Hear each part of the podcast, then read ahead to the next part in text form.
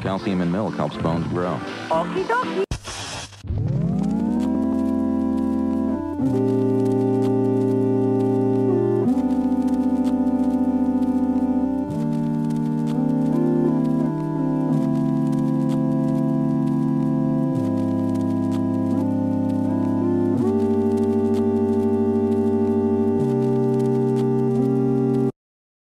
Oke, selamat datang di episode yang keberapa ini juga tidak tahu, tapi tidak apa-apa lah. Yang penting kita bisa seru-seruan di kala pandemi yang tidak jelas ini kapan selesainya.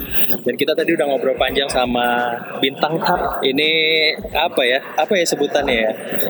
Orang kenal gitu aja lah, baru kenal ya, baru kenal terus uh, punya keahlian yang ternyata kita itu visi misinya agak sama, cuma karakter kita itu agak berbeda. yang satu dominannya terlalu keras, yang satu dominannya masih rada-rada oke lah gitu ya untuk karakternya. Nah, jadi langsung aja kita perkenalkan ini dia ada mau nama lengkap aja atau panggilan? Boleh dipanggil lengkap, boleh dipanggil Oke. panggilan. Oke, ada Titus. Apa ya, Tus? Yang di mana bisa dibilang ini owner ya? Ya. Owner ya? Owner dari Fantastic Barber Shop yang ada di Karet Penduranan. Terus sekarang ada di Satrio. Satrio itu di mana ya? Di spesifiknya di dekat mana? Di Jalan Pro- Dokter eh, Profesor Dokter Satrio nomor 8. Oke, di situ. Jadi kalau di Google Maps tinggal cari aja Fantastic Barber Shop ya. Cabang Satrio. Ya, di Instagram adalah gampang nggak cari aja gitu. Nah, jadi kalau kita ngomongin soal barber, biasanya tuh dia harus nyamain sama orangnya gitu kan. Jadi ada karakternya yang memang kebutuhan kantoran, jadi motongnya harus kantoran banget. Ada yang anaknya gaul banget ya, pasti potongannya harus gaul banget.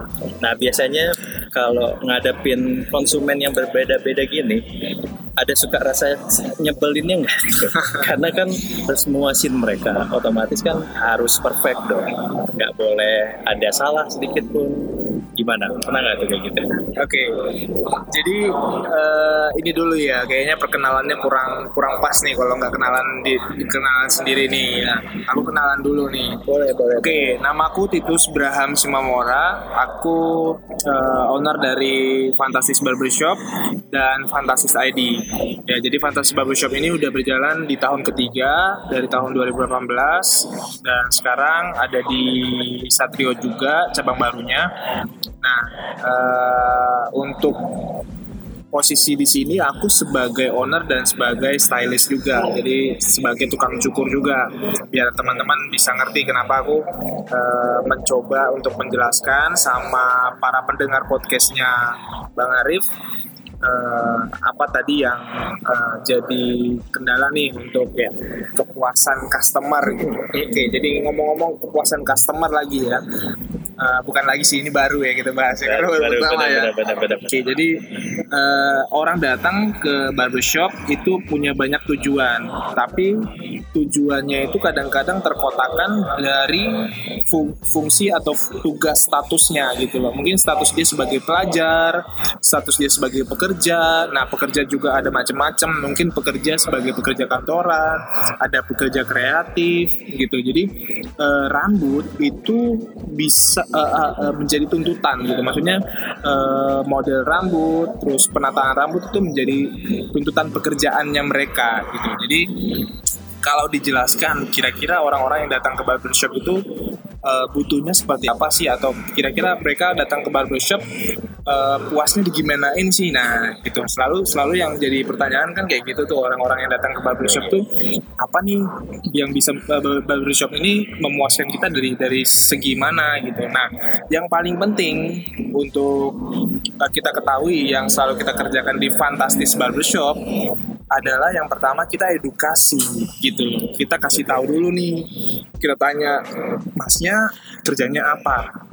Oke. Jadi kalau kita tahu kerjanya apa atau profesinya apa, kita tahu nih mau ngarahinnya atau memulainya dari mana gitu ya kan. Iya, iya, iya. Nggak mungkin nggak mungkin kita potongnya potong eh, yang stylish atau fashion banget tapi ternyata kerjaannya di front office atau ke customer service gitu. Bisa acak adul nanti jadinya sama ininya juga takut ya bisa. Kalau misalnya apalagi eh, permintaan potongannya yang eh, ekstrim banget gitu. Jadi bisa apa namanya bisa berpengaruh sama kerjaannya gitu. Jadi yang paling pertama ya kita tahu dulu profesinya dia itu seperti apa, kebutuhan dia itu seperti apa gitu. Nah, terus yang kedua, setelah kita tahu, kita pastikan dia itu punya bentuk muka seperti apa gitu. Karena kita mau ngomong masalah muka yang ba- bagaimana yang pantas untuk eh, apa rambut yang mana rambut yang bagaimana yang pantas untuk contoh muka seperti kita. Itu sebenarnya kita nggak bisa langsung pastikan ya tapi kita bisa eh, mulainya itu ketika kita betul-betul memegang rambutnya karena rambut itu banyak tuh. Ada teksturnya ada ketebalannya terus juga ada eh, apa namanya karakternya seperti apa. Dia keriting ikal tebal atau gimana. Jadi itu sangat banyak dan sangat kompleks. Jadi untuk gimana kita sampai tahu nih cocoknya seperti apa ya eh, yang paling bisa adalah ketika kita betul-betul megang rambutnya gitu dan nyesuaiin dengan bentuk mukanya gitu. Oke, itu ya tadi ya. Ah, lebih. terus satu lagi nih, Oh, ada apa? satu lagi ketika kita datang ke barbershop yang paling di yang paling aku saranin adalah kita harus tahu juga bahwa pekerjaan untuk mencukur ini itu ada step by stepnya gitu. Jadi kalau kita udah cukurnya terlalu pendek itu kita nggak bisa panjangin lagi. Tapi kalau udah panjang masih bisa kita pendekin. Nah kalau misalnya teman-teman datang ke satu barbershop atau mungkin udah punya langganan gitu, tapi mungkin ini yang baru pertama kali ya untuk pertama kali yang datang ke barbershop yang dia pertama kali datangin itu eh, ada hal-hal yang kita harus perhatikan. Contohnya kalau misalnya kita cukur eh, kita ngomong bang minta tolong ya ini jangan terlalu tipis. Nah kita udah kerjain sebagai stylist kita sesuaiin dong dengan permintaan jangan terlalu tipis sampingnya. Kita kerjain kita kerjain terus nanti setelah dia sudah kita kerjain terus dia bilang bang ini kayaknya kurang tipis. Nah mohon diperhatikan teman-teman di sini. Jadi ketika kita udah ngomong untuk jangan ditipis terus ditipisin lagi itu stylistnya harus ngerjain step lagi dari awal gitu loh. Jadi pastiin kalau misalnya kalian pengen tipis tipis. Kalau jangan terlalu tipis jangan terlalu tipis gitu loh. Karena itu istilahnya bar, eh, barber atau stylistnya itu udah kerja dua kali itu sama dengan kayak ngerjain dua orang gitu loh. Kalau misalnya kita memaksakan untuk tipisin dan segala macam jadi betul-betul pastiin. Kalau misalnya udah direkomendasiin sama barbernya nih sama stylistnya bang kira-kira cocoknya nih kayaknya tipis deh gitu loh. Tapi eh, abangnya bilang di awal tadi jangan terlalu tipis gitu loh.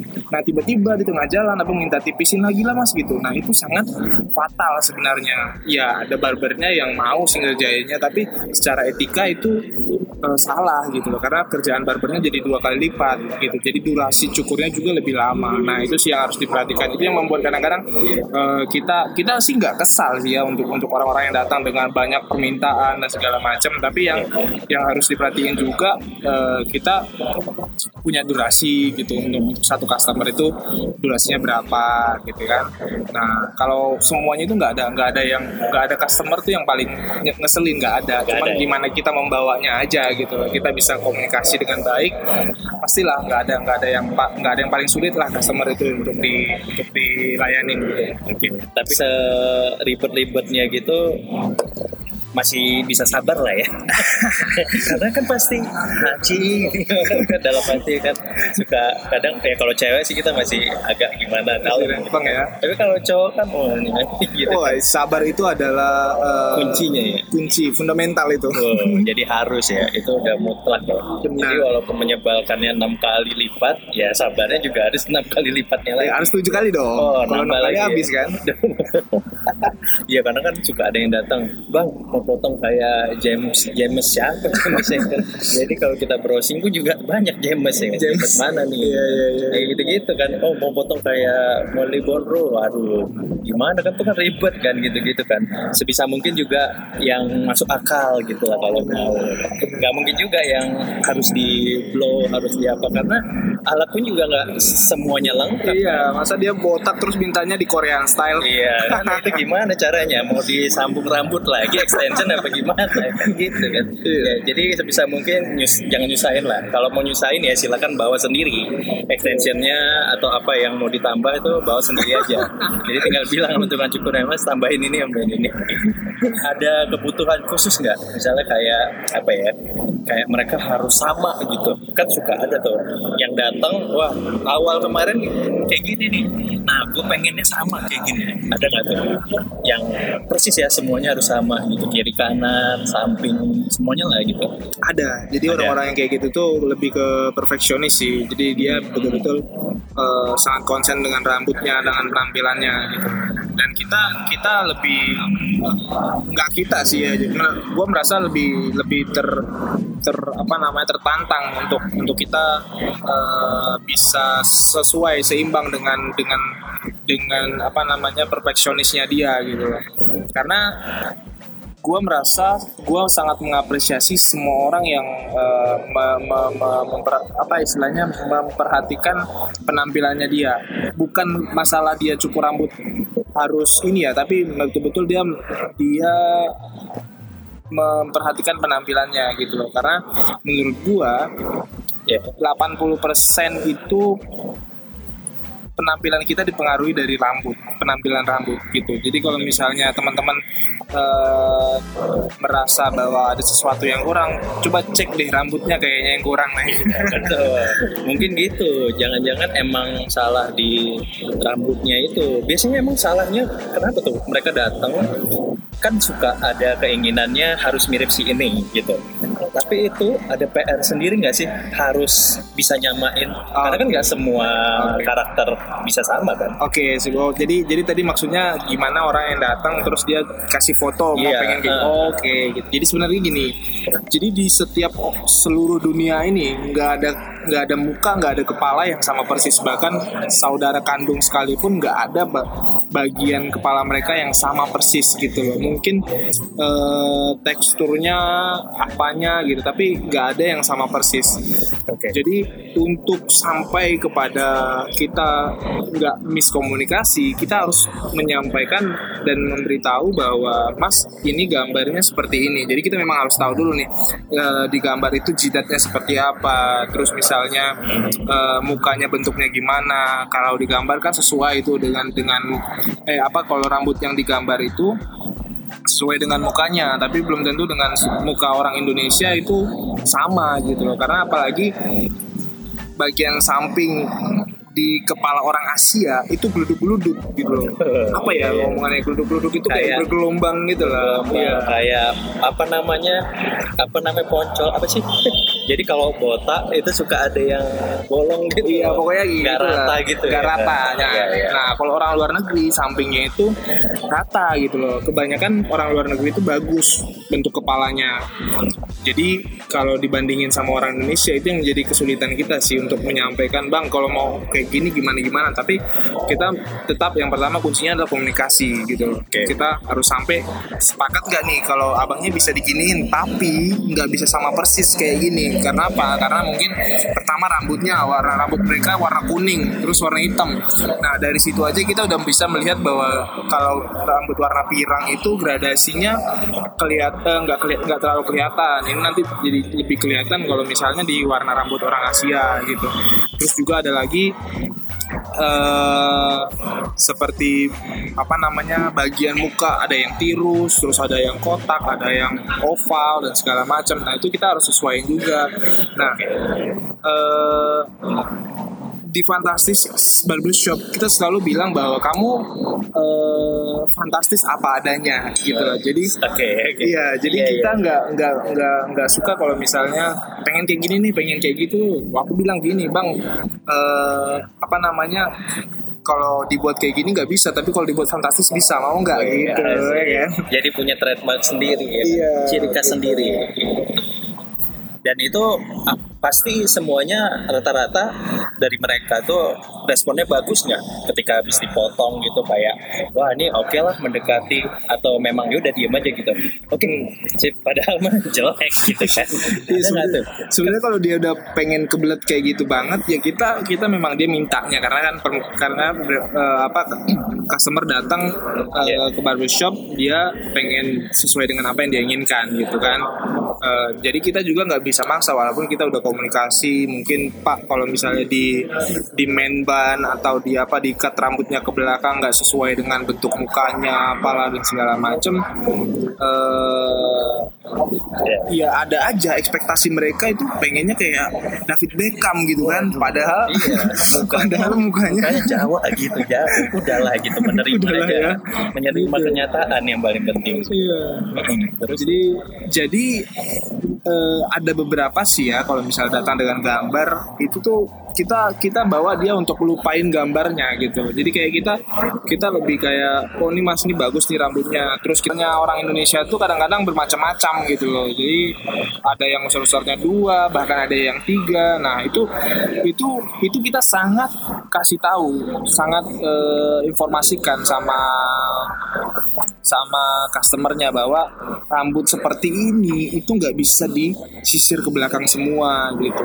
Betul-betul kita komunikasi nah ter, ter- terkait dengan kepuasan customer itu berbeda-beda ya. Gimana customer sampai sampai sampai nggak sama komunikasi yang kita sampaikan gitu maksudnya eh, apa yang kita sampaikan udah udah dimengerti sama dia dan mungkin setelah se- secara secara job desk kita udah melakukan semuanya ya kepuasan itu ya tergantung customer lagi gitu kalau dia merasa nggak puas karena dia nggak sesuai dengan potongannya ya mungkin dia nggak puas sama Tuhan yang menciptakan dia ya. Betul, betul.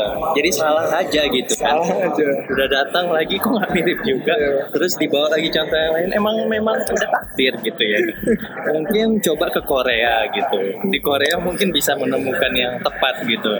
Ya mungkin bisa merubah dari muka dulu gitu kan Oh, iya. dioperasi baru rambutnya bisa mirip gitu kan. Bisa, bisa, kan pengennya mirip kan sama yang di foto. Ya berarti harus gitu dulu caranya. Dioplas dulu ya. oplas dulu berarti nah kalau ngomong-ngomong pas dipotong biasanya tuh banyak yang curcor-curcor. Iya. kalau orang mabuk kan biasa pas pulangnya tuh suka tuh nyender oh tuh lo tau gak sih si ini? Terus gitu gitu lah ya. Biasanya tuh cewek-cewek. Nah cowok tuh suka ada yang curhat juga gak sih soal rambutnya? Eh mas ini sih saya kan udah mulai rontok nih. Nah, nih caranya pakai apa ya? Atau eh, biasanya nah rambut saya kan udah nggak rata gitu mau diratain biar bagus itu gimana mas biasanya curhatannya mereka tuh gimana sih Oke, jadi sebenarnya yang paling uh, fundamental itu adalah kita bahas masalah rambut. Hmm. Dia punya masalah rambut seperti apa? Biasanya kita uh, membiasakan diri untuk uh, belajar terus ya tentang rambut, belajar tentang tren, belajar tentang uh, apa namanya masalah rambut.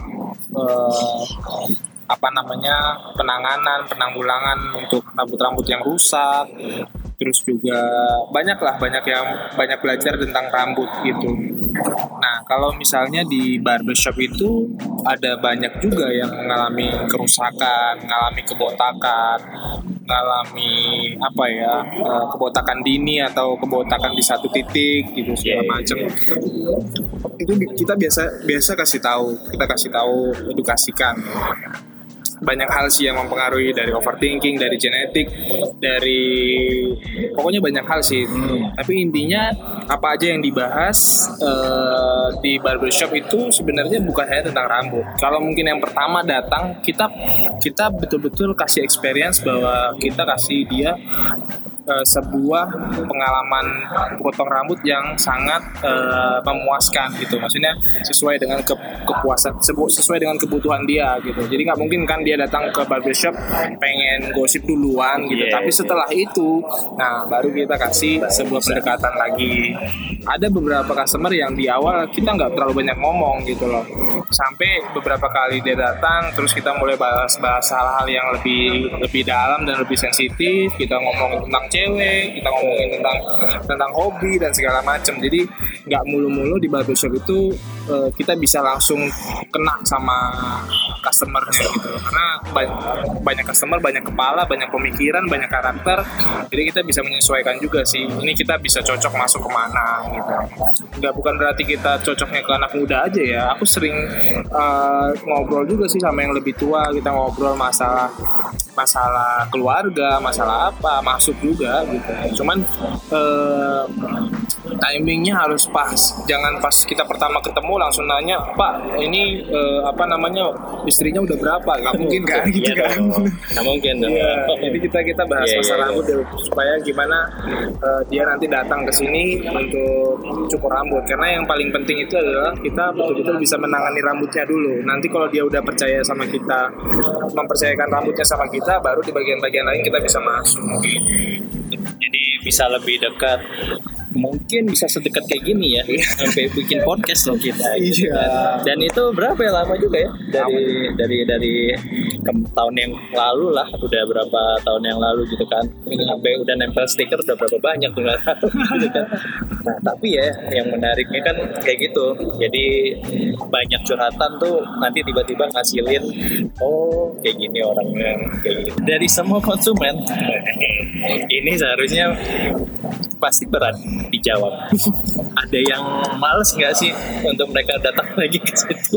Dari semua konsumen malas untuk ngerjainnya, apa konsumen yang malas untuk datang? Nah, kalau konsumen kan pasti kita nggak bisa nebak dong Ya. orangnya gimana. Nah, dari awal atau dari pertama kali gitu ya ngobrol segala macam, ah ini nggak nyambung nih, atau mungkin ah ini kurang asik nih, atau apalah gitu kan, nyusahin ribet, disuruh berhenti jangan main HP dia ke bawah lagi, padahal kan suruh ke atas dulu nih kan, biar enak motongnya gitu. Ada nggak sih menyebalkan kayak gitu gitu, sehingga buat lo jangan sampai dia datang lagi. Gitu.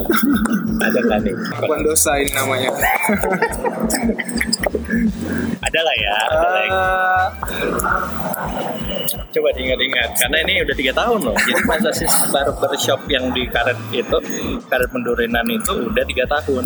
Nah pasti banyak pengalamannya. jadi Pasti hal ini ada. oke oke oke jadi hal ini menarik loh Nah, maksudnya eh, banyak hal unik sih dalam barber tuh ada yang orang datang ke barber terus tiba-tiba buka baju segala macam biar nggak kotor mas gitu Keren. Emang ada? ada gitu, tapi udah malam gitu Oh. buka baju cuma panjang dada doang gitu kan dia mau dicukur biar biar bajunya nggak kotor. Aduh ini Padahal kita kan ada itunya ya. iya kita ada ini ya mungkin baru pertama kali masuk barbershop kali ya. Oh, untung eh, di dalam nggak terlalu rame gitu. jadi eh, hal-hal unik lainnya kayak sebenarnya ada satu customer ada beberapa sih tapi ada satu ini yang paling di- kita ingat jadi ada customer yang datang rutin nggak rutin sih mungkin Oke. seming- sebulan sekali atau se- sekali dua bulan gitu nah dia datang di, dicukur mungkin ya mungkin kemungkinan besar adalah dia itu tidak tahu gitu masalah gimana eh, etika dicukur di, dipotong apa etika ketika kita dicukur rambut gitu Ya, karena ya. penting Ke- karena kita sebagai capster atau stylist membutuhkan gerakan-gerakan yang minta diper- minta perhatian penuh gitu loh Betul, untuk, betul. customer bisa bisa kita tanganin gitu loh. Iya. Nah, nah dikasih customer ini dari awal dia datang dicukur gitu kan. Pertama aku yang cukur gitu kan. Biasa-biasa aja nih bang, gini-gini konsultasi dan. Terus udah sampai mau dicukur, lagi proses cukur nih lama-lama dia main handphone kan main handphone terus lama-lama nunduk nunduk nunduk nunduk. Nunduk terus bre gitu kan. Jadi pusing kan kita kan. Jadi aduh ini gimana ya kalau misalnya ini di ini nanti dia komplain lagi apa dan segala macam. Ya udah dah kita kerjain dulu. Sebenarnya jengkel sih cuman karena tanggung jawab kita untuk merapikan rambut dia adalah yang paling utama ya kita tetap rapihin gitu. Cuman sejengkel jengkelnya apa pun kita nggak nggak akan ngomong gitu. Paling kita sampai apa permisi bang bisa boleh boleh tegak dikit gitu kan? Nah sampai dari awal sampai akhir dia nunduk terus. Itu itu jadi masalah besar buat kita sebagai seorang stylist. Karena gimana ya kita harus memperhatikan presisinya memperhatikan Betul. gradasinya memperhatikan apa namanya kiri kanan ini eh, sesuai nggak gitu kan? Nah si dia ini kakinya udah diangkat angkat satu terus dia main handphone dan nunduk itu menjadi masalah besar gitu kan? Eh, sampai di posisi setelah selesai dicukur dan segala macam sebenarnya dia nggak jadi dia itu bukan kayak orang yang apa ya orang yang berniat untuk mengeselin kita. Tapi memang dia itu nggak ada nggak ada edukasi mungkin. Oke. kan dan kita Iya, sebagai iya. sebagai seorang barber itu merasa ya mungkin ada sedikit rasa kayak aduh eh, ini orang kayaknya susah deh dibilangin gitu kan. Dan langsung ambil kesimpulan gitu Iya, kan. iya, apalagi dari gesturnya dia ketika dia duduk langsung megang handphone dan langsung nunduk gitu kayak dia pikir datang di barber duduk diam terus tiba-tiba pulang rapi. Nggak kayak gitu juga gitu.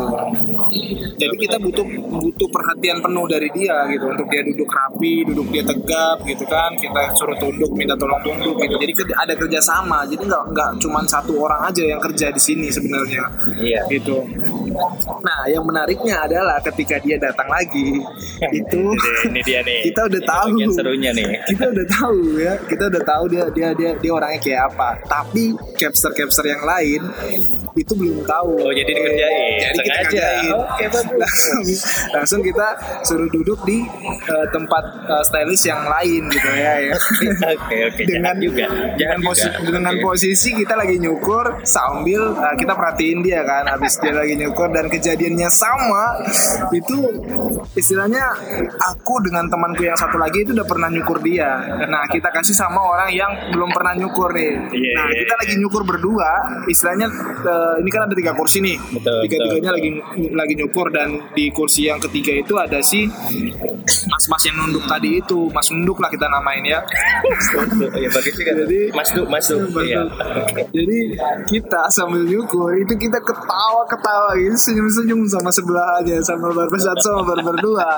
Nah itu habis habis itu udah selesai kita berdua udah selesai terus kita keluar kita ketawa kita ngakak ngakak bareng di luar dan dan apa yang dan apa yang kita bayangkan itu ternyata Terjadi. terjadi gitu sama sama barber kita teman kita yang nyukurin dia. Dan dia ngomel-ngomel mengumpat menghujat dan segala macam lah.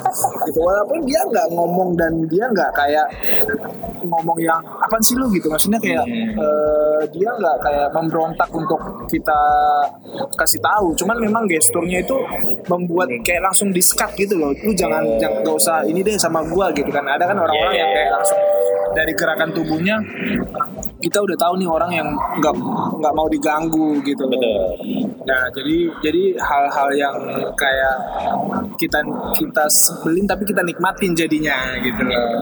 Jadi apa ya namanya pengalaman ya lah ya kan. Iya. Dan itu bisa jadi ini apa ngetes anak baru misalnya Iya, untuk anak baru. melatih kesabaran. Ospek. Sejauh mana sabarnya dia gitu. Emang gitu loh kalau kita mau ngeliat orang kan kita harus ngeliat gitu. Kayak kita mau ngutang ya kan. Kalau ada teman kita ngutang, kita kasih pinjam duitnya. Dibalikin apa enggak? Kalau dibalikin berarti emang beneran teman kita. Iya iya. iya. Nah kayak gitu sama. Jadi gimana cara ngadepinnya gitu-gitu Betul, kan. betul. Betul. Itu bagusnya. Kalau jeleknya ya anjing. Betul memang dia dia memang dianjingin waktu dia udah keluar ya. Tapi kalau di dalam masih dibaik-baikin gitu.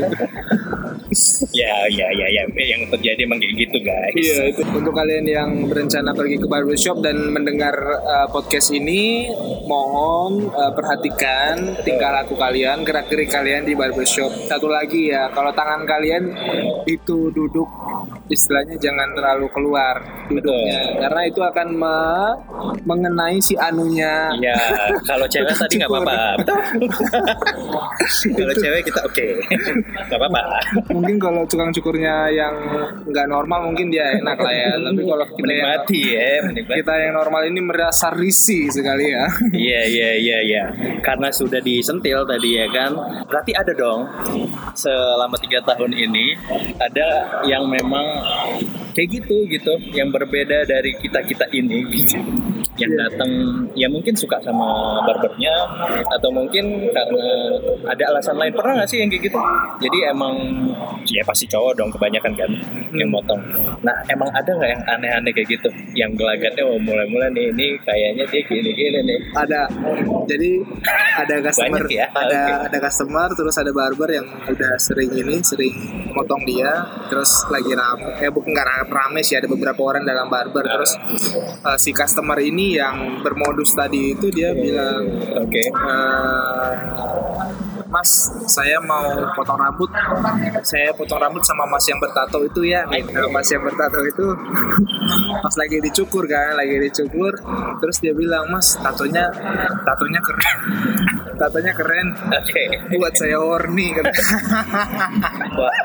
Jarang loh itu ada yang langsung Dia langsung ngomong. Iya, eh, terus dia ini memang benar ngomong. ngomong bener ngomong gitu jadi jadi ya udah kelabakan lah si itu si capster kita ini jadi masih bilang aduh bang oh masa gitu tapi tapi kita nganggap orang-orang kayak gitu nggak nggak nggak jangan sampai pokoknya jangan sampai kurang ajar aja lah Oke. kalau masih batas-batasan ngomong batas-batasan menggoda itu ya kita masih welcome tapi kalau sampai grepek-grepek uh kita grepek balik Wah, iya. ya, aduh jangan balik dong. Oke. serangan balik Terus datang lagi dia tapi Datang lagi. loyal. Tapi setelah itu nggak terlalu ini ya, nggak yang langsung ngapa-ngapain kan? Cuma awal doang waktu itu doang ya. emang bawaan dia juga kayak gitu Oh, cuma ganggu-ganggu doang. ya lagi lagi lihat-lihat kali dia lihat-lihat peluang Soal tip nih, ya kalau tip itu gimana sistemnya kalau lo nih gitu kan apakah lo mensamaratakan gitu jadi kan lo dapet nih untuk lo aja atau itu masuk ke kas sebenarnya kan Oke. banyak banget kan pasti orang yang ngasih tip "Ih, tiba-tiba bisa seratus ribu nih bisa kayak gini nih nah gimana tuh Kalau tip itu kita itu udah ter, eh, apa namanya udah kita anggap sebagai rezekinya si tukang cukur. Jadi kita sama sekali tidak tidak akan menjamah uang tip. Gitu. Oke. Jadi itu memang ya rezekinya dia dikasih uang tip. Kalau di beberapa dulu ya mungkin dulu ada uang tip itu dikumpulin nanti pas dikumpulin dibagiin atau uang tip itu disumbangin atau apa dibawa ke kas. Tapi kalau di Fantastis Barbershop kita me- menyamakan bahwa semua uang tip adalah milik si stylistnya. Oke, jadi itu tip biasanya kan kebanyakan duit. Ada tip lain nggak kayak misalnya tipnya ngasih rumah gitu atau ngasih smartphone? Kan biasa kan banyak loh Ada, yang kayak ada. gitu yang tiba-tiba ada. emang udah oh ya ada cerita Temanku ada yang dikasih iPhone tipnya. Ini anak potong juga. Ta- tapi bukan di Fantastis, di Fantastis belum ada. Kalau ada yang mau dari podcast podcast ini yang dengar ya silakan lah Ya, kasih kasih. eh, setidaknya kasih. iPhone. Nanti fotonya kan ada di sini. Ah. Nah, orangnya yang itu gitu. Nah, lo kasih aja. Nah, pakai iPhone kayak atau Iya. apa gitu kan. Ini nerima aja kok colokan apa Iya, iya, Type iya. C ya itu ya. Type C. Type C yang pokoknya yang lagi bank, apa nih. ya. Ya dibenerin ya sama yang datang. Kayak gitu gitu. Berarti kan tip juga banyak yang ngasih ya. Iya. Variatif ya. variatif. Sebenarnya Hmm. sebenarnya kalau diakumulasikan itu sebenarnya tukang cukurnya itu bisa sebenarnya hidup dari tipnya gitu ya. dari tipnya tipnya ngebantu lah ngebantu ngebantu si stylist untuk bertahan hidup di Jakarta. Gitu. Cuman kalau yang ngasih uang, uang tip apa aja itu sebenarnya selain uang tip ada banyak ada banyak sih. Ada ada yang ngasih apa ya dulu itu eh, selain uang ya ada yang ngasih makanan ada yang ngasih pisang goreng ada yang ngasih banyak lah. Jadi jadi kita kita eh, apa namanya kita menerima seluruh eh, pemberian dengan sangat sukacita. Oke. Berarti ikhlas lah ya. Iya. Apa aja mau dikasih ya apa aja mau dikasih Soalnya- berapapun Betul, tip itu kan ya namanya juga penghargaan, nggak mungkin lah lo tolak juga gitu. kita Karena- tidak berharap uang tip tapi kita meng, apa namanya mengapresiasi setiap Iya. pemberian gitu. itu ada di stikernya, Iya. ya kan ditempel di Fantastic. Nah, gue Iya. ngeliat. Jadi bahasa Inggris tapi yang gitu ya, versi. Iya, iya, iya. Lupa juga tuh apa tuh. Pokoknya memang ada tuh di situ. Jadi kalau di Fantastis itu semuanya jelas tuh, kayak apa yang lo mau lakuin, terus mau apa, motong kayak gimana, terus ada quotes quotesnya juga, Iya, ya iya. kan. Jadi ada orang, ada foto orangnya bahkan ya di setiap tempatnya kan. Oh ini Iya, nanti cukurnya sama ini, ini sama ini. Dan menarik deh, oh, kalau bahas masalah tips ini dulu aku kan, ya aku ini kan orang kampung kan. Ya, Jadi di kampungku itu bukan di kampungku sih, aku sih terbiasa kayak nggak nggak tahu itu tip itu apa gitu. Iya, Jadi iya. waktu di Jakarta sampai di Jakarta, oh ternyata tips itu eh, sangat membantu entah itu waiters entah itu eh, ini hotel eh, apalah itu orang-orang yang bekerja jasa untuk kita itu sangat membantu mereka gitu. Jadi kalau nggak salah ya dulu pernah dengar ya tapi nggak tahu lah ini bisa bisa bisa jadi bahan untuk di riset lagi. Jadi di Amerika itu ternyata katanya UMKM itu bisa bertahan berkembang. Sebenarnya dari uang tip kebanyakan dari uang tip gitu. Jadi kenapa UMKM-nya kuat? Jadi memang eh, uang tip mereka itu oh, budaya memberikan uang tip itu sangat eh, baik gitu loh. Jadi jadi eh, untuk orang-orang yang nggak ngerti apa sih uang tip gitu kan masih mungkin ada satu dua orang yang nggak tahu nih uang tip itu apaan sih gitu kan. Mungkin yang lagi dengar podcast ini ada di di pelosok bumi yang mana gitu. Betul. Tidak Bisa tahu. dengerinnya di planet Namek gitu ya kan. Entah mungkin dia pakai wifi-nya kayak gitu kan. Iya. Nah, terus terus gimana? Jadi aku awalnya nggak tahu kan. Memang dulu waktu ke pangkas rambut atau barbershop sih kasih lebih sih, tapi kasih lebih ini bukan seperti dibiasakan. Jadi kayak ya kalau ada duit lebih dikasih, kalau nggak ada duit lebih ya nggak dikasih bayar pasan. Tapi kalau misalnya untuk untuk mengerti apa sih uang tip itu untuk mengerti seberapa besar sih pengaruh uang tip untuk membantu orang untuk kita ya ini ini sebenarnya nggak perlu di, di, di, di, di, di- apa ya di di di eh, disodor-sodorin gitu loh nggak usah nggak nggak nggak nggak nggak perlu apa namanya nggak penting untuk eh bukan nggak penting nggak perlu untuk di disuruh-suruh dan segala macam memang kema- keinginan Ikhlasan ya. keikhlasan kita sendiri tapi untuk di disampaikan aja untuk untuk teman-teman mungkin yang yang yang yang belum tahu uang tip itu apa sih terus eh, seperti apa sebagaimana membantunya uang tip untuk orang-orang yang bekerja jasa di di eh, di tempat kita atau kepada kita gitu. Oke, jadi itu sebenarnya tip itu bisa dibilang seperti penghargaan lah gitu Iya. ke orang gitu. Jadi kita juga nggak nilai sih berapa banyak yang dikasih gitu. Yang penting ya kalau nganggep itu bagus, oke ya berarti itu penghargaan aja gitu kita kan. Walaupun sekarang parkiran kan banyak no tipping no tipping gitu kan. Iya, iya. Sebenarnya sih lebih bagus tipping, cuma kan tipping itu kayak curang kan sebenarnya. Iya, iya. Jadi kita bisa dapat parkir kalau kita kasih tip sama dia. Makanya ada ketentuan itu. Pernah nggak tipping tuh dimainin kayak gitu? Jadi tipping jadi kayak apa ya?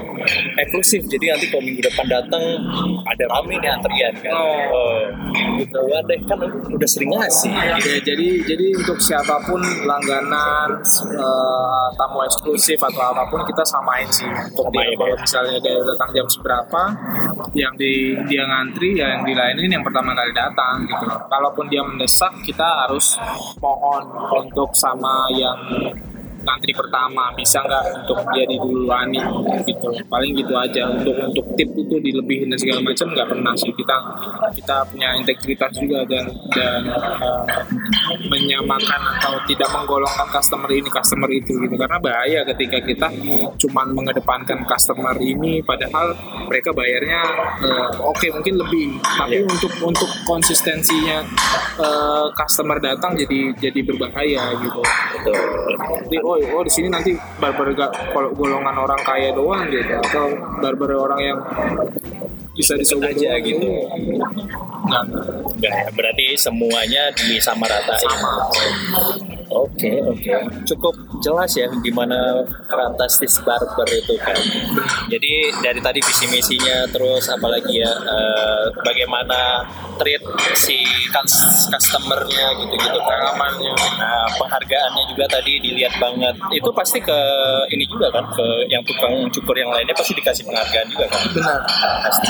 Kalau ngomongin penghargaan ini, apakah lo udah ngerasa kalau Fantastis ini tuh udah bisa lo banggakan ke keluarga lo misalnya atau ke teman-teman lain?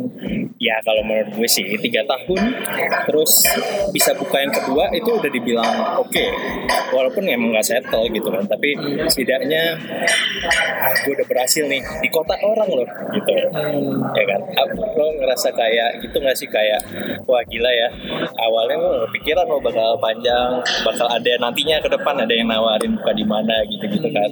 Nah apa kalau mikir sejauh itu waktu bangun atau ya udah karena di kota orang gue punya kemampuannya juga teman-teman gue juga banyak juga ya kenapa nggak gue manfaatin gitu kan kayak gitu nggak sih kalau pikir lo waktu itu atau memang ya udah jalanin aja gitu sebenarnya Ya, jadi sebenarnya kalau di awal eh, gue nggak berekspektasi yang gimana-gimana sih. Yang yang yang ada di kepala gue emang yang bisa gue kerjain di depan gue ini ya gue kerjain. Jadi kayak nggak mau berandai-andai. Wah nanti ini di tahun kedua memang gue gue plan gue plan tapi nggak kayak yang plan yang uh, tabu gitu. Oh satu tahun bisa buka lima cabang enggak tapi yang betul-betul plan yang berdasarkan mungkin berdasarkan data kita bisa buka cabang nggak setelah berapa tahun gitu dan segala Oke. macam gitu.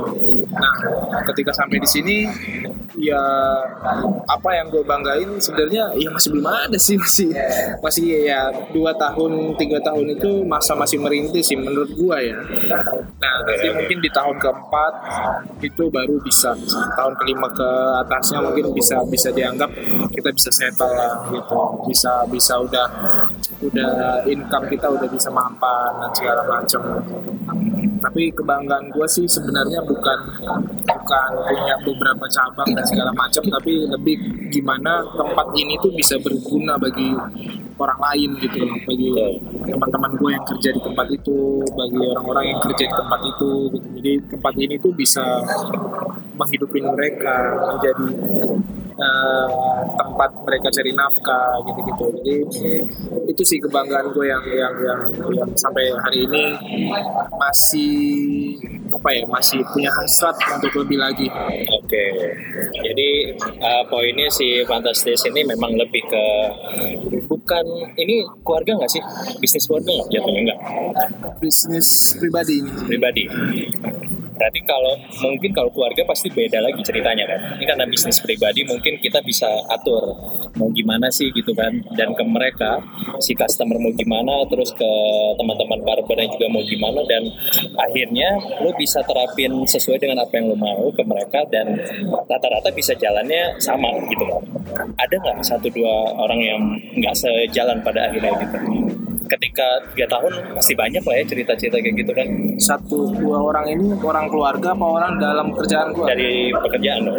Yang kayak yang cukur gitu-gitu. Oke, sampai hari ini tuh masih gue masih kayak masih kayak istilahnya nih kita ada di eh, satu titik kita start di satu titik yang mungkin berjarak, tapi kita menyam, eh, untuk berangkat ke pada satu titik tujuan yang sama gitu. Jadi kita lagi menyamakan sampai di mana kita sampai di satu titik yang sama gitu loh. Mungkin ya tantangannya ya banyak lah. Mungkin dari plan kita yang mungkin kita buat lurus ternyata pas kayak eh, realitanya tidak selurus apa tidak semulus yang kita bayangkan gitu. Ada gelombang, ada ada naik turunnya, ada ada ada badainya dan segala macam. pasti pasti Uh, terus orang-orang yang kerja di tempat gua ya sebenarnya gua nggak bisa langsung bilang karena se- sempat gua ngomong kalau ke orang yang lagi ngelamar kerja di tempat gua gua bilang lu nggak usah ngomong banyak-banyak deh yang penting kita kerja dulu aja gitu. Sampai sampai di mana posisi gua udah capek banget untuk kayak kasih tahu bahwa fantasis itu kayak gini loh gitu loh. Jadi kayak gua terlalu banyak uh, orang-orang yang mungkin bukan terlalu banyak ya. Maksudnya orang yang gue ketemu kerja sama gue masih melihat eh, pekerjaan itu sebagai uang doang gitu loh. Padahal kan kita butuh eh, banyak. Maksudnya butuh butuh butuh lebih daripada uang. Prosesnya juga harus kita hargai gitu kan. Terus juga eh, apa namanya brandnya juga harus kita apa namanya na- har- namanya kita angkat gitu dan segala macam. Jadi eh, Thank you. Orang-orang yang kerja sama kita itu sebenarnya itu melalui proses sih sampai di mana visi dan misi kita itu sama gitu. Sampai hari ini gue merasa eh, mereka tahu mereka tahu visi dan misi kita tapi kita belum sampai di sana gitu. Nah orang-orang yang turnover yang yang yang terjadi di Pantas Barbershop dulu cukup eh, sangat membuat gue kewalahan gitu. Jadi kayak Sa- tapi tapi gue terapin bahwa bisnis ini atau uh, tempat gue ini tidak menjadi tempat yang hitam untuk mereka nggak mau datang lagi ke tempat tempat gue jadi setiap uh, mantan karyawan atau mantan capster atau mantan uh, barber yang ada di Fantas Barbershop selalu gue sambut selalu gue apa namanya gue terima di barber itu. Selalu gue gua kasih tahu sama anak-anak bahwa siapa pun yang datang ke sini kita selalu terima gitu. Entah itu mantan mantan karyawan terus entah itu teman kalian entah itu siapa pun gitu. Jadi sampai hari ini juga gue punya hubungan baik sama ex uh, barber di barber. di fantastis gitu. Ya karena gue bilang uh, apa sih yang dicari gitu kan kalau misalnya duit kita bisa cari terus juga karir kita bisa bangun dan segala macam. Tapi kalau misalnya uh, kehormatan harga diri itu kita kita harus tetap jaga. gitu. Kalau orang tuh banyak bilang loyalitas ah apalah itu loyalitas gitu kan. Kadang suka berbanding terbalik gitu ada aja gitu. Ya mungkin saat ini oke. Okay. terus nanti bulan ke depannya ada aja tuh tiba-tiba godaan dari sisi mana gitu. Yang kayak tadi kita udah ceritain tuh ya tentang adalah satu hal itu. Nah kalau lo mau ceritain nggak kira-kira itu? Boleh boleh boleh. Boleh boleh. Oke okay. jadi, jadi uh, gue jelasin dulu ya. Jadi tadi kita sempat ngobrol dulu sebelum podcast ini. Nah ternyata cerita ini mungkin bisa bisa jadi inspirasi buat lo kalau lo mau bikin barber karena keadaan kayak gitu bakal lo hadapi nanti bisa jadi. Karena apa ya kesempatan itu bisa didapetin sama semua orang soalnya gitu. Apalagi ketika lo merasa lebih peluangnya lebih gede di yang sebelah ada penawaran gitu-gitu ya pasti lo bakal ngambil yang itu kan. Nggak mungkin nggak kecuali kalau tadi lo ngikutin visi misinya Titus terus lo memang bener-bener bangun bareng-bareng harusnya lo nggak bakal begitu ya kan? Nah sekarang dia mau ceritain tentang hal itu yang di mana menurut gue wah gila sih. Karena itu sampai apa sampai ke problemnya ke ini ya. Sabotase. Sabotase men. Nah mungkin lo bisa ceritain dikit lah ya. Dikit aja nggak apa-apa. Iya. Jadi uh, dulunya ada yang kerja di tempat kita. Jadi cukup udah berumur lah. Udah pengalaman juga dan terlalu pintar kayaknya ya. Jadi uh, dia mengambil jalannya sendiri mengambil uh, karena di awalnya gue merasa baik-baik aja sih. Merasa baik-baik aja merasa gue rasa ini potensial cuman uh, lama kelamaan mulai kelihatan gitu. Jadi posisinya dia udah kerja hampir enam bulan lah hampir enam bulan dan gue nggak ngelihat apa-apa gitu. Maksudnya ada beberapa hal-hal yang gue gue perhatiin sih cuman gue nggak ngambil nggak ngambil pusing gitu ya oke okay. gue fokus sama kita punya waktu itu gue fokus sama kita punya uh, uh, target seperti apa di Fantasy Barbershop gitu oke okay. nah sampai posisi di mana ternyata dia sudah menjalin sebuah hubungan kerjasama dengan seseorang nah ini nggak tahu nih orangnya orangnya posisinya seperti se sebagai investor atau dia keluarga aja atau apa dan segala macam intinya adalah ketika dia masih kerja di tempat gua yeah. satu bulan sebelum dia buka di tempatnya dia dia itu melakukan sabotase gitu sabotase itu ya dia minta-minta uh, nomor-nomor customer yang dia ambil dari ketika dia kerja di tempat gua. Dia mintain dia bilang dia bilang yang yang jadi uh, kekecewaan gua dia bilang dia mau buka cabang eh kita mau buka cabang. Namanya masih merek kita gitu. Maksudnya cabang dari sini gitu loh. Okay. mungkin mereknya beda ya tapi dia bilang cabangnya masih cabang ini gitu loh. Itu yang membuat uh, customer kasih nomor ke dia gitu. Nah nah setelah itu uh, gue sih nggak terlalu memper, memikirkan dan mempermasalahkan itu ya. Awalnya ketika dia bilang gue mau buka barber terus katanya gitu. Oh iya mau buka barber di mana? Gitu kan. Oh di sini udah dapet nih gini, oh iya iya nanti nanti uh, ini ya bang ya. Uh, gue main ya ke sana ke tempat lo gue bilang gitu. Jadi sampai niatnya mau menolong, mau membantu, mau promosiin juga. Gak ada hal-hal yang di pikiran gue kayak gue sial nih apa atau ah nih orang buat jadi musuh gue apa namanya kompetitor lagi nih apa? Nggak ada sama sekali pengen ya. Dia berpikir bahwa kalau punya kualitas lu bakal bisa stay dan orang-orang pasti datang ke tempat lu gitu loh. Gue se sebegitunya untuk untuk untuk se, se- apa namanya se sepolos itu untuk untuk meresponi dia mau buka cabang gitu loh. Tapi ketika gue tahu dia sabotase gitu. Nah gue taunya dari mana? Dari customer yang eh, customer langganan gue yang cukur sama gue dan dia dimintain gitu nomornya. Dan dia ngomong cerita apa adanya. Nah customer yang ngomongin ini itu ternyata temannya dari uh, abang gue jadi kayak ya oke gue gue gue percaya sih sama dia. Dan memang barber barber yang waktu kerja sama gue juga ngelihatin gitu memperhatikan juga. Dan dia ngomong juga kayak gitu. Terus karena mungkin memang nggak berani ngomong langsung terbuka akhirnya ketahuan gitu kan. Ya jadi gue putusin gue bilang bang eh, sorry ya eh, lu nggak bisa lagi untuk stay di sini. Dia berpikir ketika dia masih mau lagi apa di sana membangun di sana dia dia coba kerja di sini selama sebulan gitu loh untuk untuk nungguin di sana sampai buka gitu tapi ternyata yang dia maksud gue pikir dia bermaksud untuk biar ada pendapatan lah gitu tapi ternyata dia melakukan sabotase Nah, eh, di situ gue mulai eh, merasa bahwa kecewa sama dia, tapi cukup sebatas sebatas itu aja sih untuk mengerti dia oh ternyata orangnya seperti itu gitu. Eh, dan gue masih ngerasa kayak nggak nggak ada masalah apa-apa sih sama dia. Eh, pengen pengen ngobrol, pengen cerita, tapi ya udahlah kita kita fokus sama bisnisnya kita masing-masing aja gitu. Untuk bahas tentang royalitas custom eh, apa loyalitas barber untuk sampai hari ini ada beberapa barber yang cukup loyal sih. Maksudnya masalah seperti itu mungkin yang teman-teman pengen eh, kayak bangun barber ya. Terus ada ada orang yang udah cukup pintar terus merasa dia buka sendiri. Yang paling parah lagi ketika dia buka sendiri di di dekat-dekat kita gitu. Nah itu kan namanya eh, nggak nggak nggak sesuai dengan etika lah etika etika bisnis. Kayak orang-orang bilang sini itu nggak tahu malu gitu istilahnya. Iya.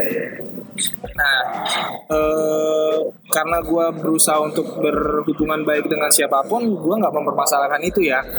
Tapi di sampai hari ini, oke kita kita bahas selesai masalah itu. Nah, masalah orang yang tidak punya loyalitas sama kerjaannya gitu loh. Tapi sampai hari ini ada barber gua yang sudah ditawarin tiga bahkan mungkin banyak nawarin dia untuk kerja gitu di kerja tempat ini apa kamu nanti gini gini gini segala macem gitu dan dia bilang enggak gue mau di fantastis saja dan gue nggak tahu kenapa mungkin ada ada sebuah sesuatu taste lah itu yang kita namain taste tadi gitu kan Eh, Karena tadi fantastis itu apa? Fun. fun eh, Taste. taste dan Dan tes gitu jadi kalau misalnya teman-teman belum belum tahu juga filosofi filosofi nama barber itu eh, ada fun ada taste ada tes gitu jadi ter- terbuat dari tiga suku kata gitu.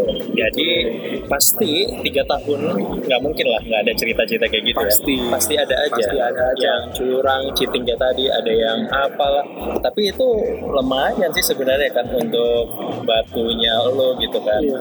Dan sebenarnya dan untuk biar kalian mungkin ada teman-teman yang mau buka usaha barbershop dan segala macam dan dan yakinlah hal seperti itu mungkin akan terjadi dan mungkin akan membuat merosot pendapatan gitu loh. Karena ya mungkin merosotnya karena apa? Karena sabotase tadi yang kedua karena mungkin langganannya ny- nyariin gitu ya. Langganan oh nggak ada lagi. Jadi nurun segala macam tapi itu harus dihadapin.